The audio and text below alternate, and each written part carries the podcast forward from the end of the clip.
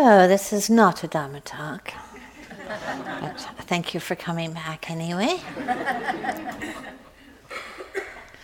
So, we want to take this evening for some time for questions that might be up for you or anything you'd like some more expansion or reflection on.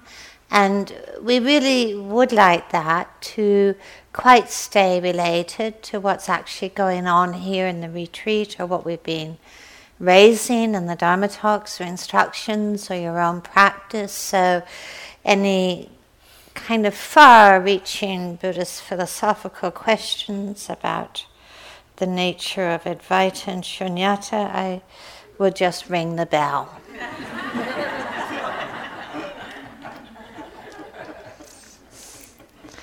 Hope that was clear. you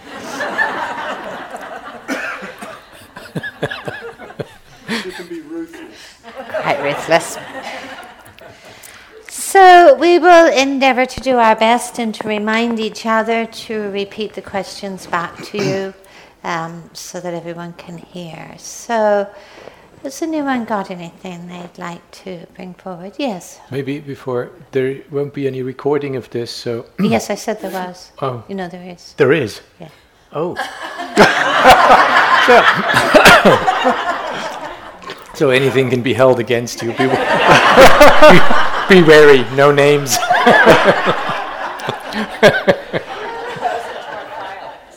it goes in your file, yes.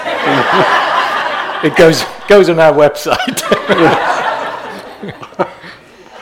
have a question, um, perhaps for Akincano or any, um, following up on your comment this morning that there's not much we can do about Vedana. Uh, it's, I, I would like you to, if you would please explain that, or is it in my DNA, or how did it? No, no, it's not in your DNA. So the question is referring to what I said this morning that um, we don't have a choice at the moment of experiencing Vedana, what type of Vedana that is. So, um, whether I could expand on this, whether it would be in my DNA. So, no, this is not some kind of Buddhist preordained determinism or so. It's just at the moment of the arising of Vedana, uh, Vedana is resultant. And part of it has to do with my uh, the fact that I'm a human being, that I would probably prefer temperature somewhere between uh, 15 and 35 degrees Celsius, whatever that is in Fahrenheit. Yeah.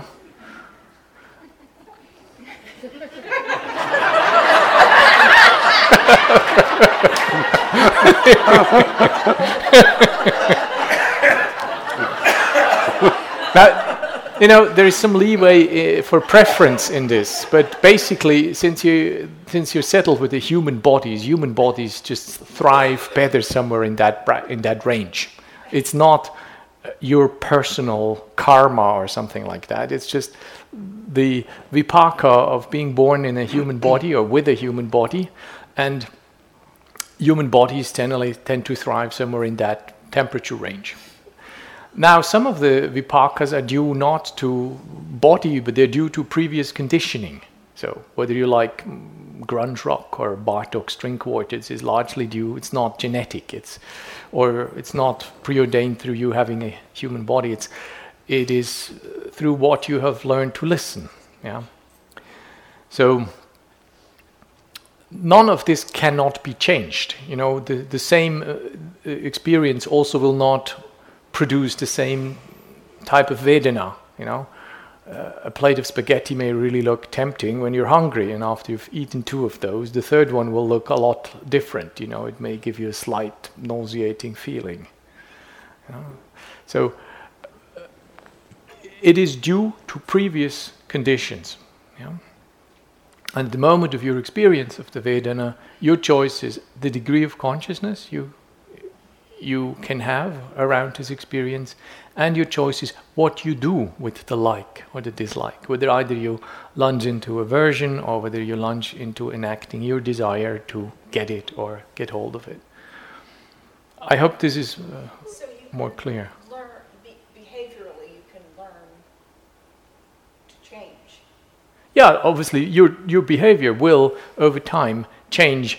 Uh, future, if you start listening to more more grunge rock, you may develop a profound uh, deepening of your aversion to grunge rock, or you may, to your surprise, you know, develop a more deep appreciation for.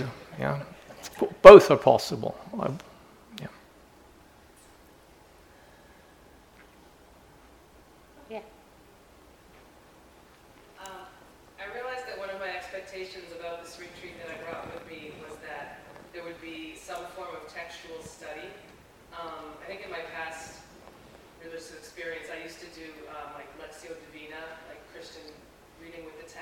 mm. and reflecting on the text. And so I'm, I'm curious. Um, this is I'm relatively new to Buddhism, and I'm curious about why in a retreat setting there is no actual study time with text for retreatants, and if there's um, if that's ever part of a Buddhist retreat tradition or not. Um, I mean, we certainly didn't advertise it as a study retreat. Oh, we were a little surprised um, being quite new to this retreat format, um, that we don't include any sort of textual study time. There are indeed different forms of retreat. Um, you know, this one is not, generally speaking, IMS does not put forward retreats that have that component of textual study. Um, on occasion, we have taught study retreats here. I mean, the basic theme of IMS, of course, is around sustained practice and the textual learning that you gain from a retreat basically comes through the medium of the Dharma talks rather than self study or group study. Um, there are numerous situations where a different kind of retreat is offered, and you would be a more conscious conceptual participant in that kind of study. So it's just good to recognize these different strands. I mean, the three of us value really deeply the study component, and we provide quite a few situations where that is really our specific theme.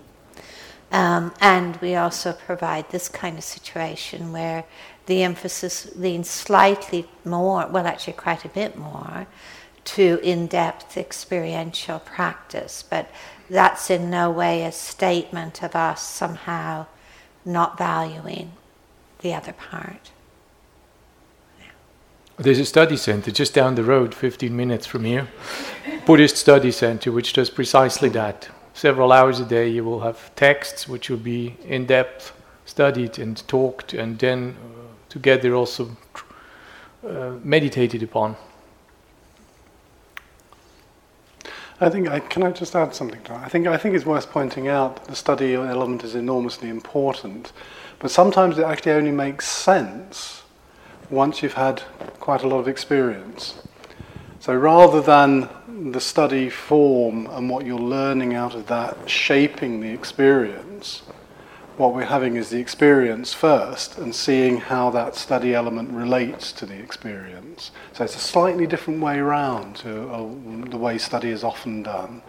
But it is enormously important, and the Buddha certainly um, expected people to study what he'd, what he had taught, and that's become a huge tradition in, in the varying Buddhist traditions over the centuries.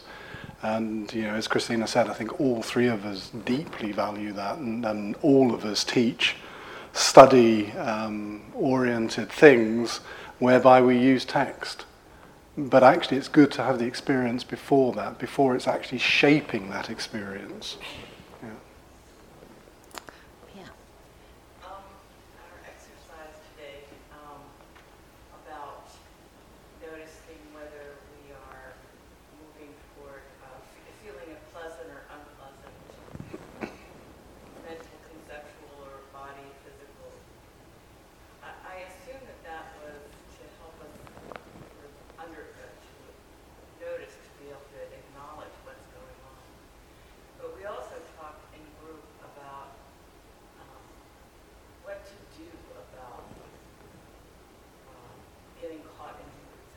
getting caught in. Hindrances.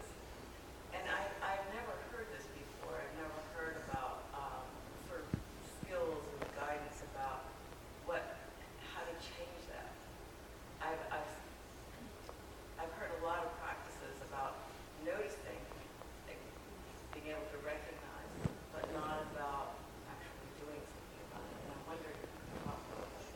Okay, so if I just feed the question back first, it was. Um, reflection on the morning's instructions about really noticing the mechanisms that we enact around the pleasant and the unpleasant through the sense doors.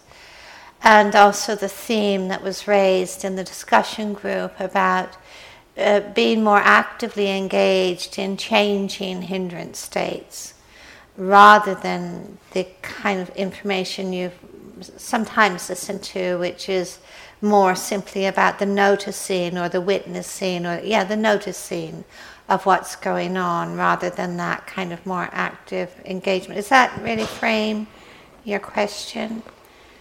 Um, I'm sure we'd probably all like to have a little bit mm. of a stab at this. Um, you know, I have my doubts about uh, the meditative pathway being presented solely as a path of noticing. Uh, I mean, I just have my misgivings about that.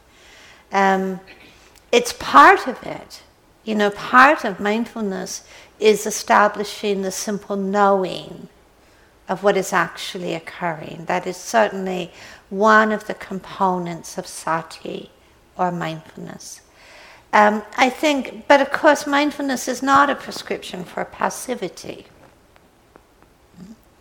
So, uh, you know, if one looks at the kind of width and the, and the depth of what sati is, uh, and also the very definition of meditation, which is bhavana or to cultivate, to bring into being.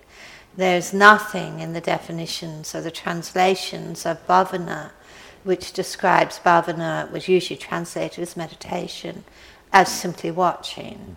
Okay? It is about a conscious cultivation. And it's about a conscious cultivation of the wholesome, the skillful, and the liberating. So it's very important to acknowledge yes, part of sati, part of mindfulness, is establishing that core knowing. This is quite a skill, actually. You know, it's no simple thing. Um, we're much often in imagining or speculating or interpreting. So to establish that simple knowing is actually quite a gift. But it doesn't quite take into account the way that sati or mindfulness is always engaging with what is called skillful or right or wise effort. And those wise efforts have a direction, you know, and, that's where they meet the whole quality of bhavana or cultivation. Because the direction, very much, as John mentioned in the talk last night, is really nirvana. You know, it is bringing about the end, the cessation of you know, the struggle and the suffering and the pain caused through greed, hatred, and delusion. So sati is always interacting with wise effort, what it is helpful to bring into being, what it's helpful to sustain, what it's helpful to relinquish, what it's helpful to not bring into being. So, you know, that those kind of applications of skillful or wise effort, you know, they're, they're not a kind of conceptual kind of, oh, should I do this or should I do that? You know, they become quite naturalized on the basis of that simple knowing. So that's my first stab. Who would like to continue? Me? John? Okay. I agree with Christina. There's the basis, which is the fundamental basis of simple awareness. I'd call it simple awareness, um, which is absolutely necessary. All of the other, in a sense, forms of sati that we have take place on that because this is actually, as Christina's already described, is actually knowing. What it's knowing is the landscape of your mind, the topography of your mind, and the topography of your experience, and that's no easy matter. However, if you just leave it at that, and I think I've said it a number of times in different places on this retreat, certainly in a couple of groups, if we just leave it at simple awareness, I have a feeling that all we have is a better view of the mess. You know, that's all. Um, and that is not what the Buddha was talking about. Certainly, some things will change by acknowledging them, by knowing that they're there. But of course, what the primary dimension of simple awareness gives us is then choices. Because if I don't know it's there, if I don't know if it's in, if it's in my experience, I do, if I don't know it's in my mind, um, then I can't actually make choices.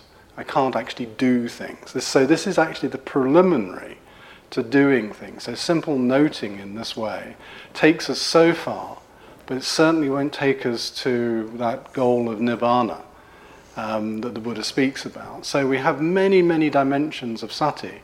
And you know, often when we've been together, for example, at Kinchner, we'll give a very eloquent talk about the very variegated forms of sati or mindfulness that we have for different applications. And some scholars, for example, have begin to, begun to delineate some of these forms of mindfulness into the, and sort them out into the various forms and, uh, that they take. And they actually become much, much more proactive. You know, they're things that you do and things that you don't do. You know, for example, um, in understanding this, and again, I think Christine has already mentioned this, what we are actually beginning to discern in our experience is, for example, the wholesome and the unwholesome. Opting to cultivate the wholesome, notice that word again, cultivate, to bring into being. And I wouldn't say let go of the unwholesome, because actually the activity of, of the movement away from the unwholesome comes through the development of the wholesome. So it's not an actual letting go. As you probably know, it's a fairly useless term, let go. I don't know what it does to you, but when I hear the term let go, I go like this. you know, I'll just hold on even further. Um, so what we are actually identifying is things to be cultivated, activities to be engaged in. And just, just a quick, so, a quick um, survey of this before I pass it over to Akincano. For example, we can discern protective awareness, awareness actually that's like a gatekeeper on a city gate that doesn't let some things through. It actually lets in the friends and keeps out the enemies of the city. This is really important.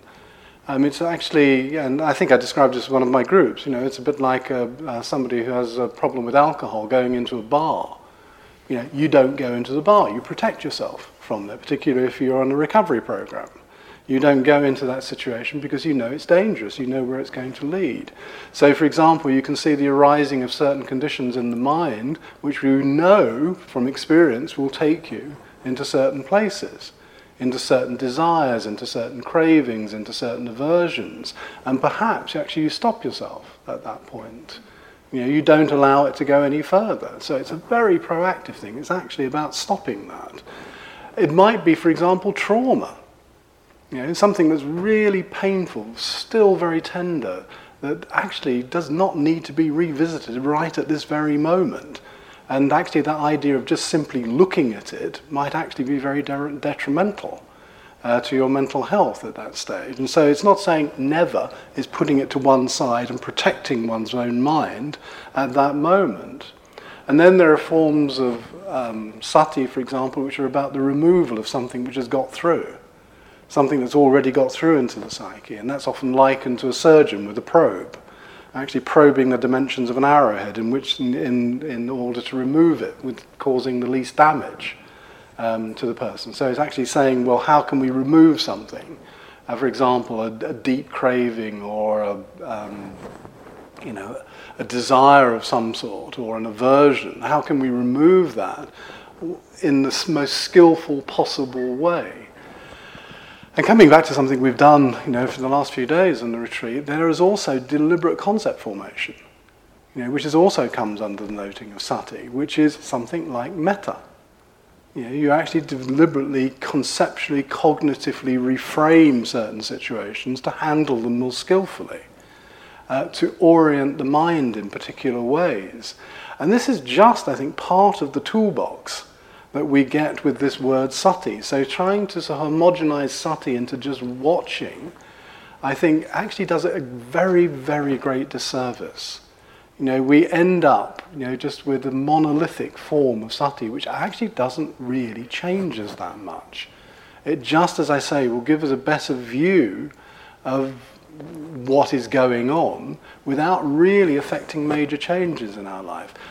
Affecting major changes, I think again Christina alluded to this, really does take the form of actually making effort, right effort in one's life and knowing how to develop the wholesome, to sort of kind of develop that wholesome and in a sense um, let the unwholesome start to wither away through the development of the wholesome. And that's kind of, just, I could go on for the rest of the evening, but I'm not going to. I'll pass it over to Kinch before I feel tempted. I'd like to go back to some of the question. I heard two parts to it. First part was referring to this morning's instruction about Vedana. And you're, actu- you're absolutely right. The, the task is to identify uh, these spikes in our experience where we ex- feel clear, clearly uh, register pleasure and displeasure. Um, to actually notice that in my books, despite all what my two fellow speakers have already uh, very eloquently clarified, despite uh, the juxtaposition between noticing and doing something about, which I believe you, you voiced, I do actually think that noticing is already doing something about. The act of noticing something is changing your position, as John pointed out, and giving you choices. If you don't notice, there's the option of a choice doesn't even arise. So for this specific exercise this morning, noticing was all that was asked for. Uh, the second part of your question was about the hindrances. And I wouldn't want to lump those two things into one thing. Vedanas are not hindrances. Hindrances are more complex patterns in our, in our, in our experience. And um, Vedanas are relatively simple patterns. Also, as I said, you don't have a choice about Vedanas, you do have a choice about hindrances. Um, we do say things about hindrances. There is no broad spectrum medication for it because they need differing approaches, all of them. You can't handle lethargy and sloth in the same way as you can handle doubt. Also, the sources of these hindrances are not just in your meditation, they are in your life. If you have agitation and compunction and remorse, then this is something indicative of a, a necessary change in your life. Yeah? This is not something you can fix with a meditation technique.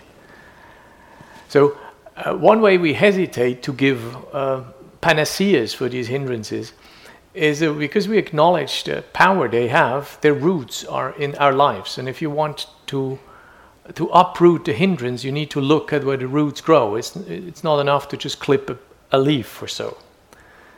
Um, the strategies we can engage with in terms of formal meditation practice are relatively limited. You know, when you're sleepy, you can pull yourself up. You can open your eyes. You can deepen your in breath. You can visualize the color white. You can emphasize the beginning of your breath.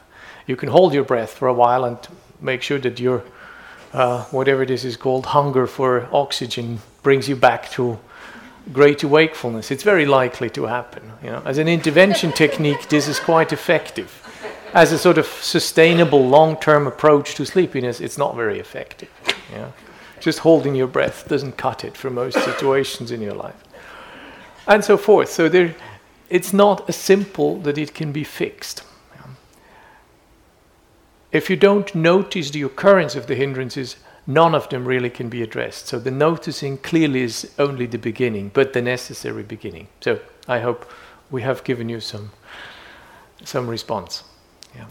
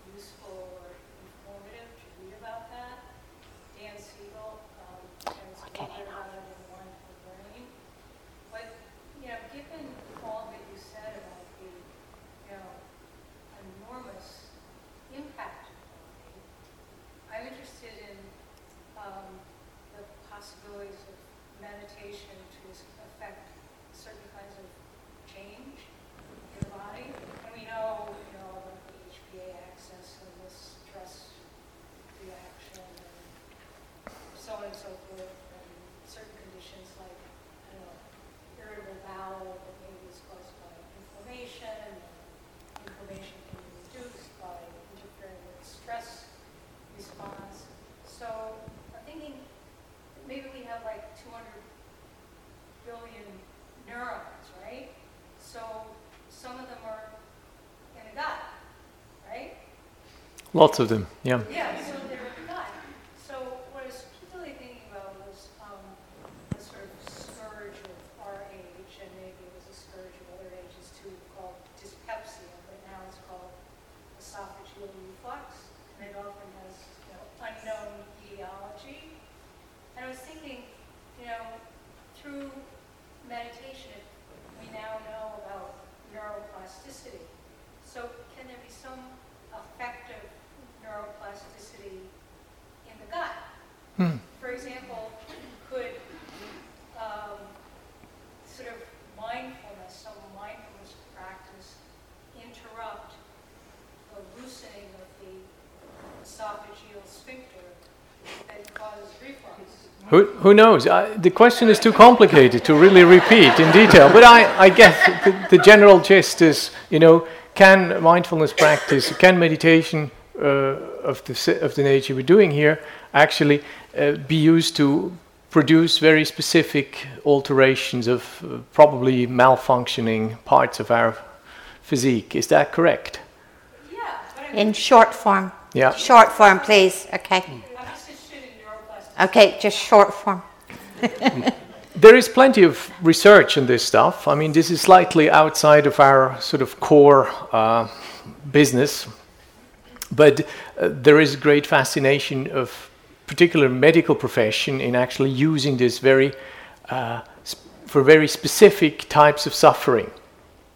Uh, you will have to Google your way in there. Uh, I'm sure somebody's. I know plenty of people who've done studies on the impact on mindfulness practices on fibromyalgia, depression, anxiety, uh, all kinds of things. So Google your way in there. I have no doubt that body awareness practices, particularly a practice that is receiving what is happening, not trying to fiddle with it before I actually understand it properly.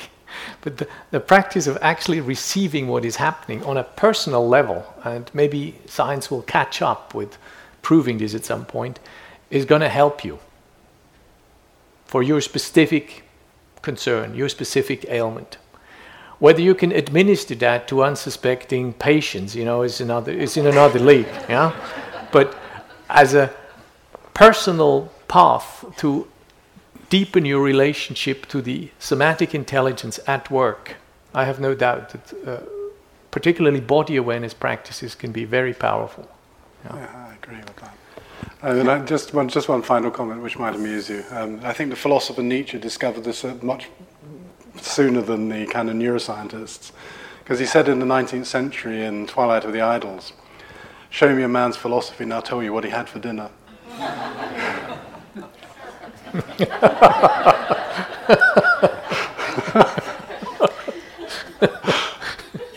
Just one, small thing I would want to add. I mean, from a you know an experiential point of view, you know, in this tradition we don't speak about mind and body. We speak about mind, body, heart, body. This constant interface of messages from conscious from mind to body, from body to mind, and some of those messages are quite helpful, and some of them are obviously unhelpful you know, we have no doubt we live in a culture which, um, you know, as minds become more stressed and overextended, the body obviously often pays a heavy price. Now, my place of reservation, of stepping back from that a little bit and just bringing in a different side, is that when people hear that, for some people it becomes a new case for self judgment you know, and that if I was a better meditator, I wouldn't have this, you know, or if I was a really good meditator, I wouldn't get sick, or, you know, if I was a, an accomplished meditator, I wouldn't get cancer. So it's just to be very, very careful that that, you know, some of the ways that we're looking at mind body connection do get hijacked, can get hijacked by tendencies that then turn them into a pattern of self blame. You know, so I just want to add that temporary note because, of course, what that doesn't take into con- into consideration is that the way so much, you know, the way that we are not in control of all conditions, as we know, and there are so many conditions that affect our bodies and the health of our bodies and the life of our bodies you know, which are simply, you know, they, they're genetic inheritances, they're conditions outside of our control. So please don't blame yourself for being sick. also, don't blame others, you know. And don't blame anybody, you know, just recognize and deal with, with what's right in front of you. Thank you. On the first evening, the term vipassana uh, was mentioned. I was wondering if you could define that as it relates to mindfulness.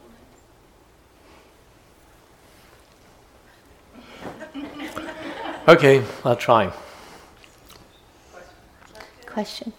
How uh, mindfulness and vipassana relate to each other.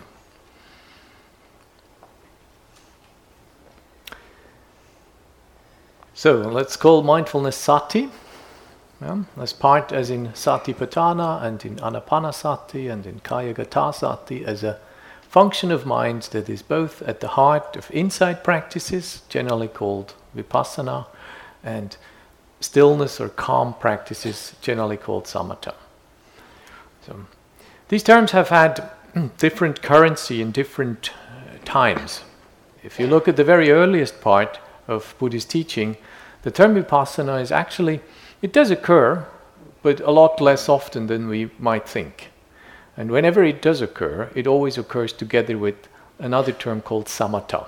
So you have insight and stillness being ma- mentioned in one breath almost in most. So in I do I checked it up. I found about 60 instances of it, and most of the instances actually refer to both of them within three words. Yeah.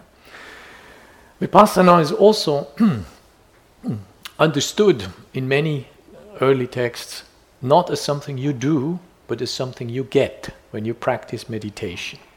Yeah? So the, the way many people today understand the term vipassana is not as a result of meditation practice, but it is actually the name of the meditation practice they do. Yeah. So uh, then several people who have been very influential in making this meditation we practice here, or uh, we're in the Insight Meditation Center here, uh, famous in the West, have their particular spin on the term vipassana. Yeah? So we now have a term that claims to be very old, that is used in one way in the old text, and we have a popular understanding of this as a meditation technique, and we have a few people who have their own definitions of that term. So it becomes a little bit difficult to agree which type of vipassana we're talking of. Um, in the old texts, very clearly, the key practice is that of sati of mindfulness. Now, mindfulness uh, is not in itself liberating in the Bud- early Buddhist teaching. The Buddha nowhere says mindfulness makes you free. He nowhere says mindfulness makes anger go away. He nowhere says it's enough to be mindful and you'll be free from your greed.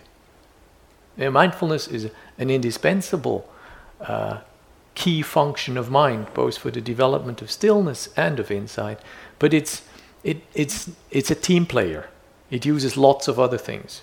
If you listen to us, you will have heard some of these other things. Wise emancipatory effort is mentioned. Uh, comprehension, you know, contextualizing capacity is mentioned. Brahma viharas are mentioned.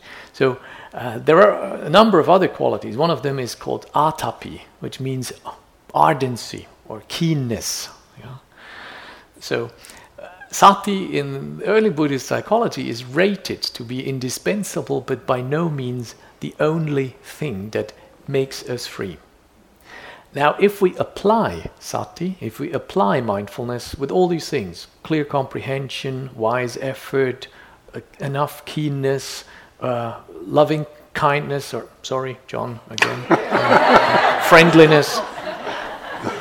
You know, if we have a mindfulness that is equipped, you know, then and we apply that mindfulness to our experience, then we will generate vipassana. We will generate insight into the nature of things. If you want a nutshell definition of vipassana, it is basically that we, at any moment of our experience, have a clear comprehension of the impermanence of the uh, c- conditioned nature of that experience and on the fa- of the fact that it doesn't belong to us, that we are not it, that it doesn't constitute ourselves. I hope this is in the necessary brevity an attempt, yeah? Contradictions? We'll deal with it I was, I, was. I was just waiting for the etymology, that was all. Okay. V, an emphatic, an emphatic prefix, yeah? There's many other meanings for V, but in this particular case, V means emphasis, strong. He was joking. Yeah, yeah. He took the bait. Passati to see. yeah. I'll pay you back.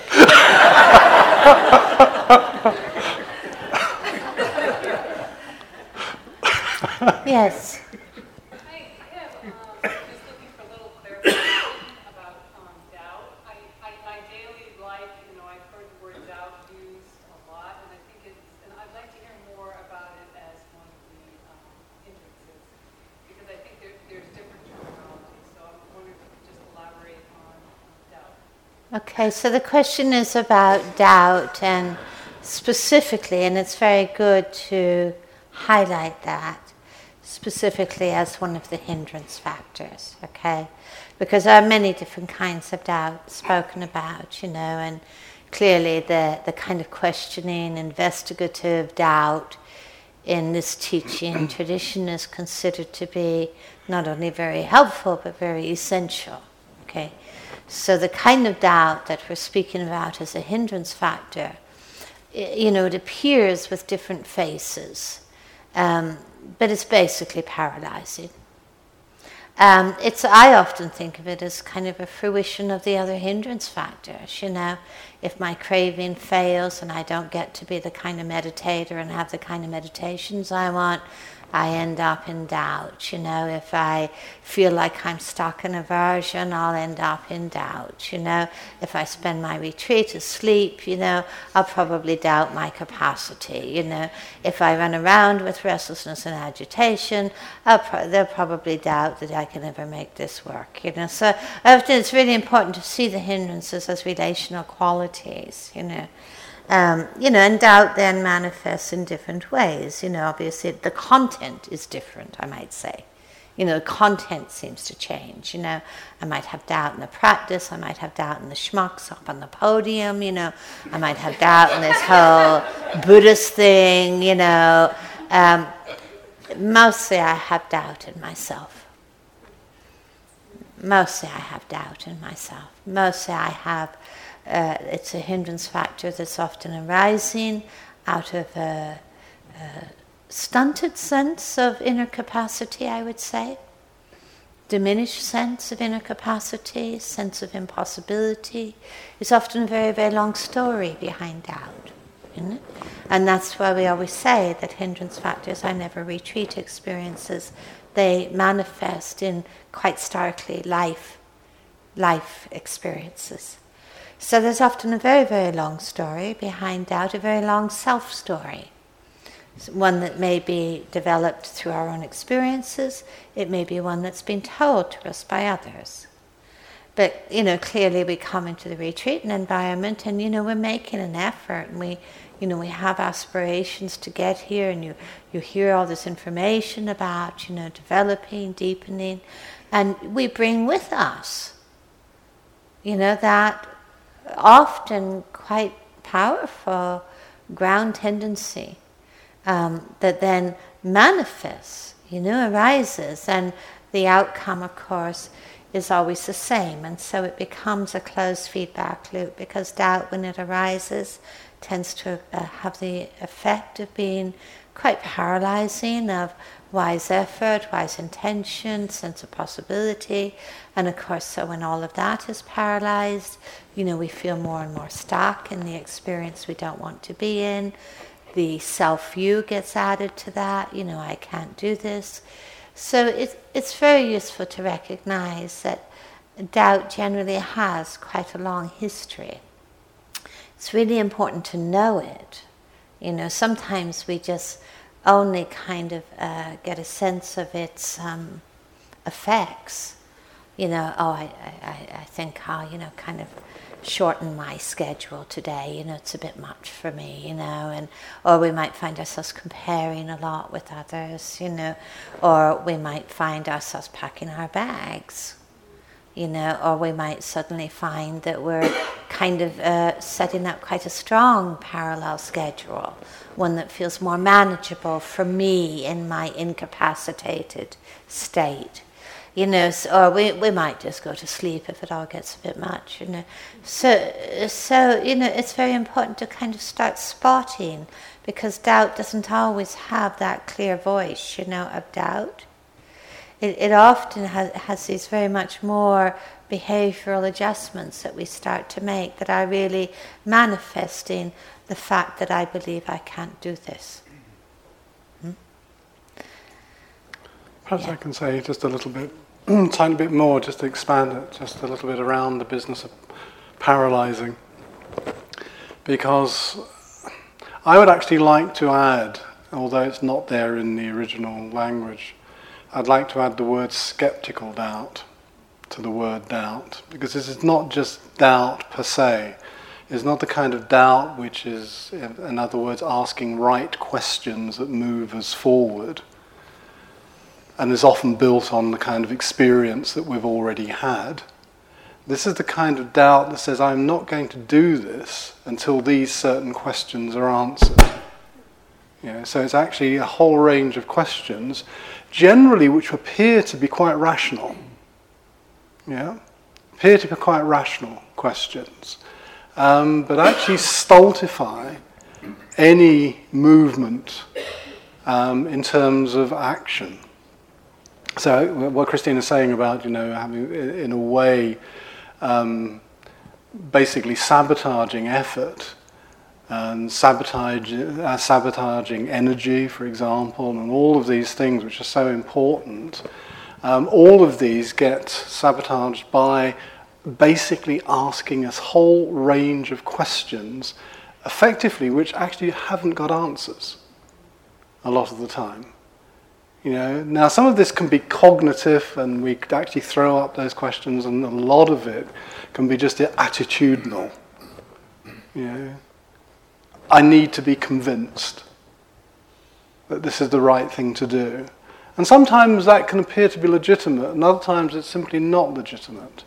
And this is why, you know, just in the history of thought, basically skepticism has been a position that actually has no refutation. You know, the only thing you can do is bypass it and get on with doing things.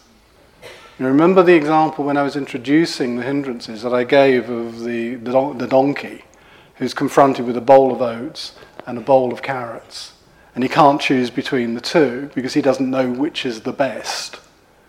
You know, and that thus starves to death as a result of it. And, you know, you can see, paralyzed, don't know which to choose. Which one shall I engage in? Well, actually, the only thing to do in that circumstance is to act, isn't it?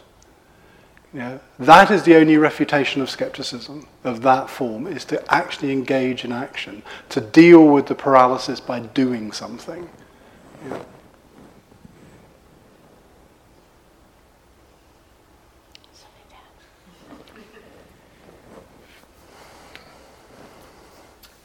Um, I've been noticing that during the times I'm sitting, the hindrances are not manifesting very strongly, and they manifest when I'm not, like when I'm eating or like all the other time.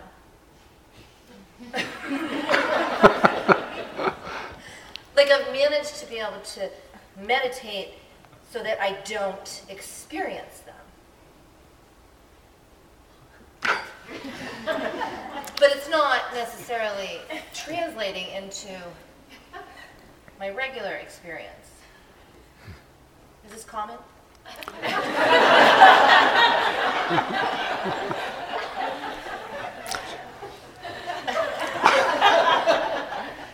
what do you suspect? Yeah. You're repeating the, the question. Laughing, so you repeat the, the question. Experience.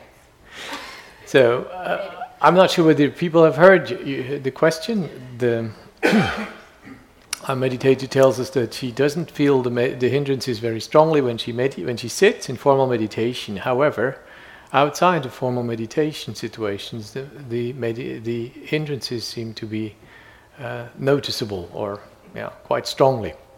Uh, whether this is a common symptom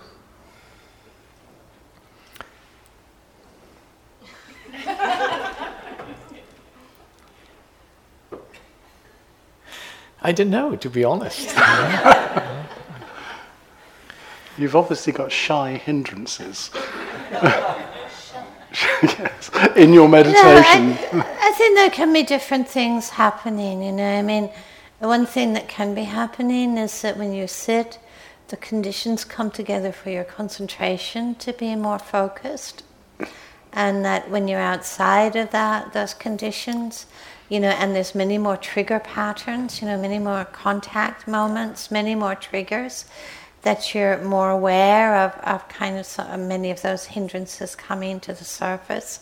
That's a possi- real possibility, by the way, you know, because uh, often, you know, certainly in Buddhist teachers often said, you know, like concentration blindfolds Mara, you know. So concentration in a way protects the mind from hindrance attacks. Now, it, it's very interesting. I think it's really is significant um, because I think for many people, God does come the other way around. You know that they they're really aware of the power of the hindrances when they sit, and actually because the awareness is less outside of the sitting, it's not that the hindrances aren't as strong; they're simply not as known. Okay, so you know it's. I think there's a kind of sensitivity, uh, you know, it, without without deep concentration, moderate concentration. I I think there's a certain sensitivity to, you know, how the hindrances are actually being felt in sitting for many people. If there's more concentration, they're not going to be felt in such an extreme way. But the really significant piece is actually really knowing how those patterns are operating in the contact moments. You know, because you know, like like meal times, times outside of the hall, uh, work periods.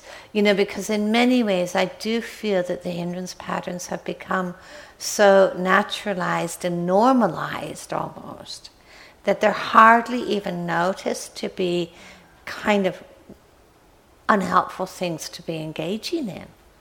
Uh, you know, they, they've just become so normalized that they don't stand out as being these particular patterns and these particular mind states actually moving through us. So it's actually very helpful to have that awareness outside of the sittings. I mean, if they're present in the sittings, they're present in the sittings. If they're not present in the sittings, they're not present in the sittings. So really, the the the you know the the business of the practice, so to speak, is to be mindful of those times when the hindrances are operating. So for different people, that will really, but for almost, I would say, I was is a terrible generalization, but outside of the sitting practice where the triggers are there, the contact moments, you know, for anyone to imagine the hindrance patterns aren't being triggered along with them, probably involves some sloth and torpor, some manifestation of dullness, some manifestation of, of numbness, of not seeing. So it's very, very useful in terms of, of you know, uh, practice being a meditative way of seeing rather than something we just do with our eyes closed as a sort of, uh, you know, a, as a kind of training in our lives.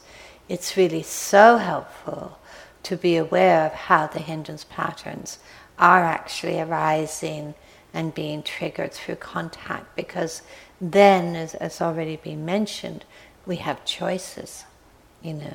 We have choices, and because being aware that what we practice, we get better at.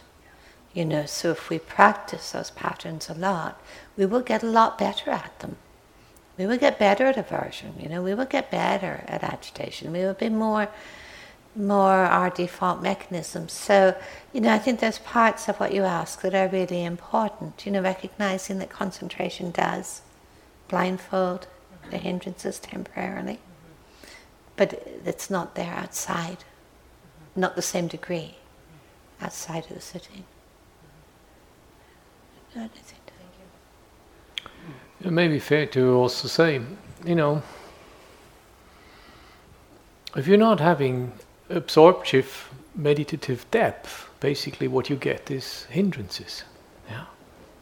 Not just, but there will always be some degree of hindrances present uh, until you have a jhanic experience. Just full stop. I think that has to be straightly stated. Yeah? Uh, and jhanic experiences are primarily defined by the falling away of those hindrances and a few other things, but that's one of the key hallmarks of a jhanic experience is that the hindrances are not present at that time. Yeah? I think the interesting thing is to figure out which are, as in the spirit I understood Christina, to the specificity of your trigger points. Yeah? And to give yourself credit for actually noticing this. You know, notice the discrepancy, mm-hmm. but also notice often enough when we're under the sway of hindrances outside of formal practice, we just enact them. You know, it's exact. We don't even have a, a, reflective consciousness that says, "Hey, this is a hindrance." It just we just naturally gravitate to whatever, you know, wherever the wind blows. I think that's one of the hallmarks. I really haven't much else to add to it, but I think this is one of the hallmarks of hindrances. they feel natural. They feel like human nature. We don't actually notice them because um, it takes real effort to notice the hindrances a lot of the time because they're so naturalized into our behavior, our ways of thinking. The kind of question that came up previously about doubts. Well, it's quite kind of natural to have those doubts, isn't it? About this sort of thing? Uh, isn't it natural um, to want to avoid things?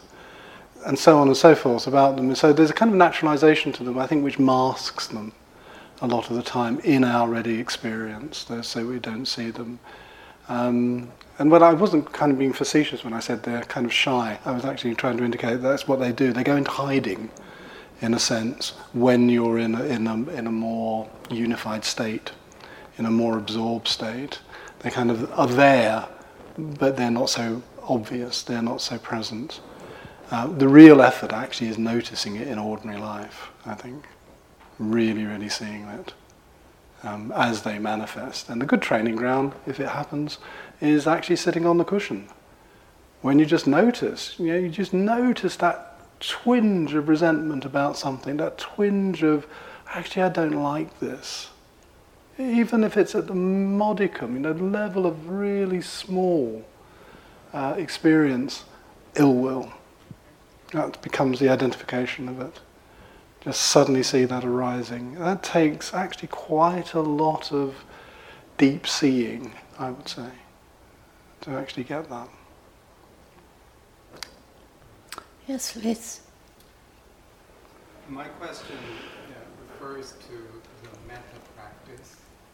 and I'm trying to understand my experience in the, in the practice that you, the three of you have led us through.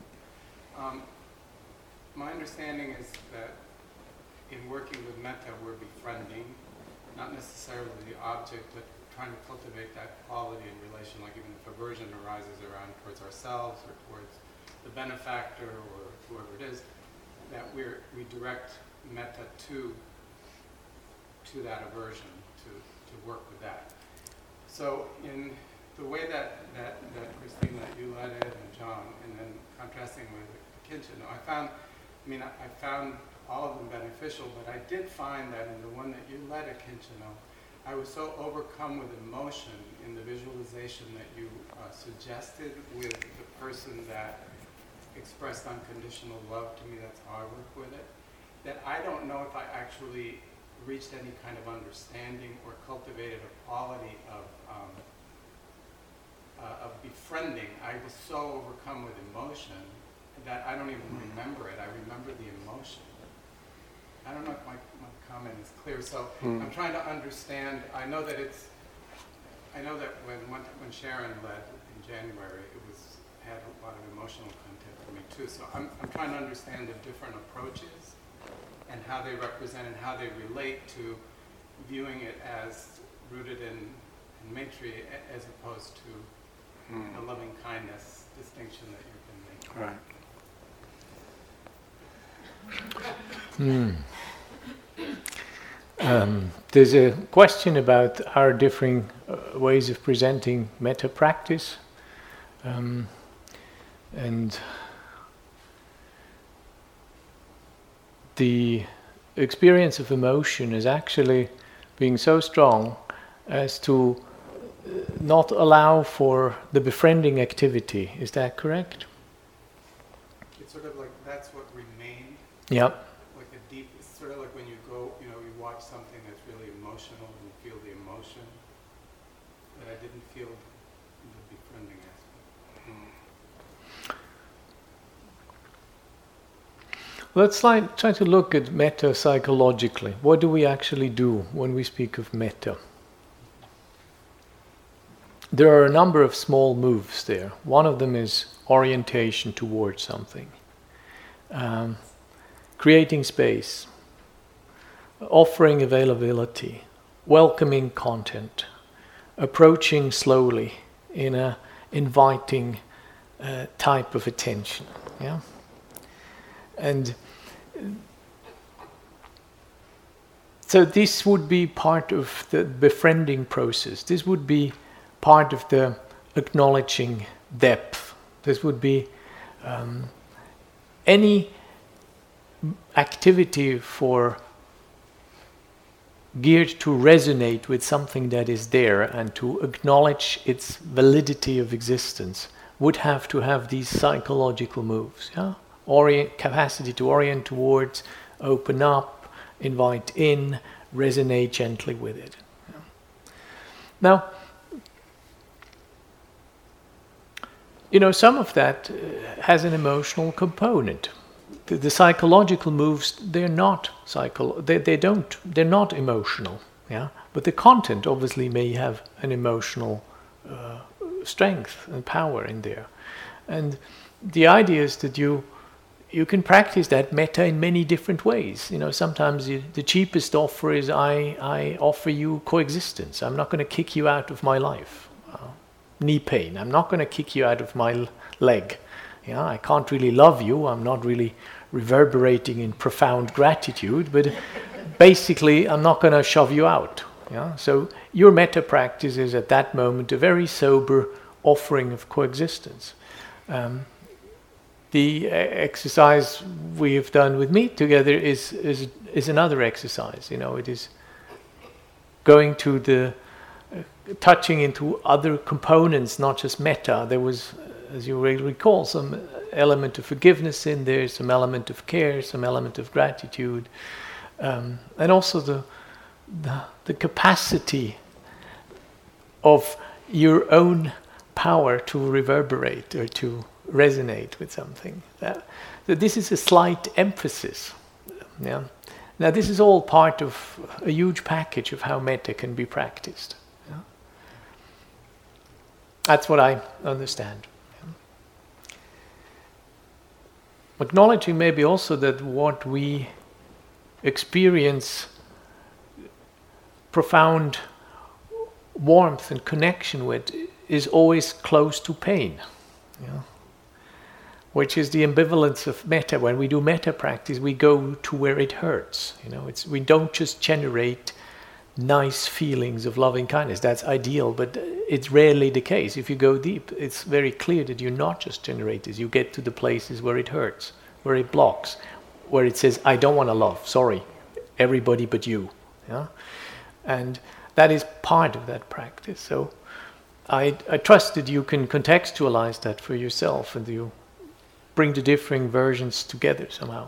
I guess what I'm trying to understand is, you know, like when you were using the image of dropping in Mm. like, and, and contacting it was a very different from the image I used was of a grandmother that I felt loved me unconditionally, and I got caught up in the emotion of my granny, Mm. and it carried through all of the rest of it. So Mm. there was a point where I felt like I was caught in emotion as opposed to really befriending and understanding the nature of what was going on in relation to Mhm. myself, to the benefactor, to the friend, and Mm. so forth. That's, and that's what I was trying to understand. Not that there was something wrong with it. It's just that it was so, it sort of, the emotion was like a veil as opposed Hmm. to. I, th- I think there's a real difference in perhaps the way that we are teaching this, and I think it's good to have those contrasts sometimes. I really do. Um, certainly, the way I was teaching it, and I suspect partly the way Christina, but I'll let her speak for herself about this, is that I was. It's really much more of an investigation into the possibility of befriending. And I think I used the term, let's sit down and engage in an experiment. Yeah which is what this is, rather than a given that I can generate these states. It's, uh, that's why it's much more akin to a questioning, rather than simply saying, oh yes, I've got this capacity within me and I can generate it towards even these, and as you know, we only went through a limited range today, ourself, the benefactor, and of course the dear friend. So we're going through a limited range all of which are fairly close to us. So it's not the, the neutral person or the hmm. difficult person. And yet there's still questions that hang around those individuals, certainly around ourselves. And, and for example, in asking the question, you know, through the phrases that we use, extending those phrases and inclining the mind in that particular way, we're, we're asking the question, is, is there that feeling when I utter those questions. Because actually, sometimes the answer that comes back for many people, I don't know if it did here, sometimes is actually, I'm not worthy. I, this doesn't this doesn't resonate with me. This doesn't uh, you know I, I don't feel as if I deserve this. You know, and all of these things. Now, in a way, that is de- generating insight into the ways that we are through the possibility of cultivating that. So it's a slightly different emphasis. It's, a, it's an emphasis into that, I think, experiment of the possibility of developing and orienting our minds. Now, with obviously experience, then you know, we, we hear much more things that come out of this practice the more we engage in in this particular way. And I think it's a slightly different orientation to the way that Akincano presented it. So it's really trying to understand what, what would befriending mean in my case, and what would it mean in the case of this collection of characters who we um, visualize or have a sense of. I'd just like to add something, maybe briefly, and is probably where we're going to end. I get the last word. It's great.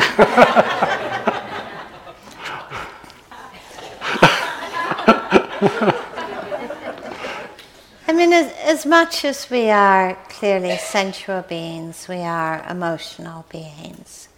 And the nature of the Brahmavihara practices is, I think, they quite directly kind of lead in to that world of being, an emotional being who responds and reacts quite strongly in different ways. And we have mixed relationships to our emotional lives. Sometimes we, we long for the aliveness of feeling quite powerful emotions. Sometimes we fear them. And very often we have a tendency to get lost in them. So it's really good to acknowledge that the Brahmaviharas do open, you know, door, many different doorways um, emotionally. That's not the point. We're not trying to get an emotion. We're not trying to have a particular kind of emotional experience.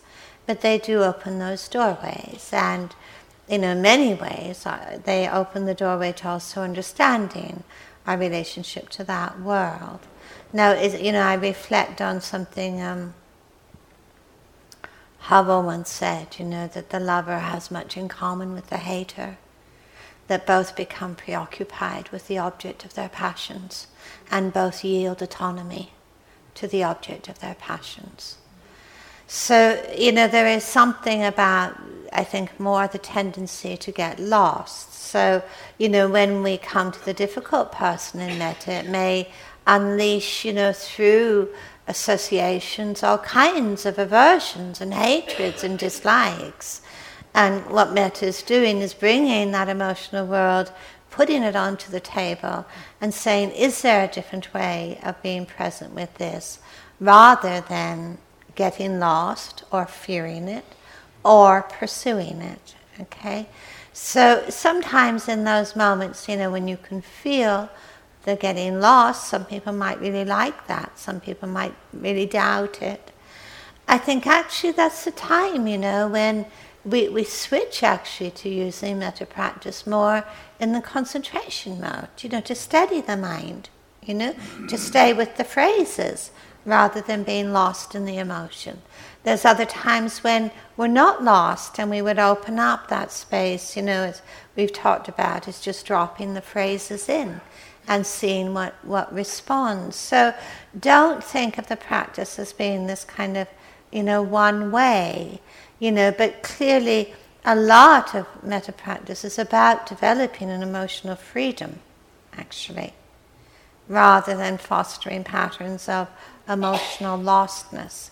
So one has to really kind of be able to calibrate that a little bit inwardly to see, oh, yes, here is this respect, receptive space that I can hold love in it, I can hold generosity in it, I can hold hatred in it. And sometimes it's not being held, and I'm kind of diving into it. And that's maybe where we would calibrate the practice, you know. Uh, that would be my answer, actually. I had the last word. Thank you. Um, Most befitting last word. so we're going to um, have a walking period now. We've gone a little bit over.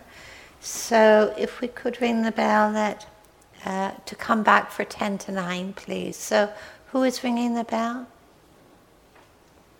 Sorry, somebody ringing the bell for that. Thank you very much. And I and I'm actually starting to appreciate the challenge of bell ringing. You know, when you know people, because now the bell ringing route is quite long. Uh, you know, we're, we're actually going to take steps to address that. But if you could wait till everybody's out of the hall before you start ringing the bell.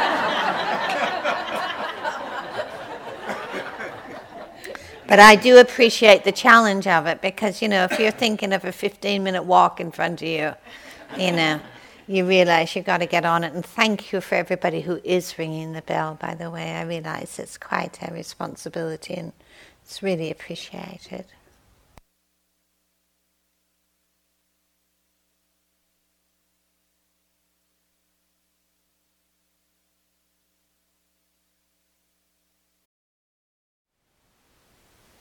Thank you for listening.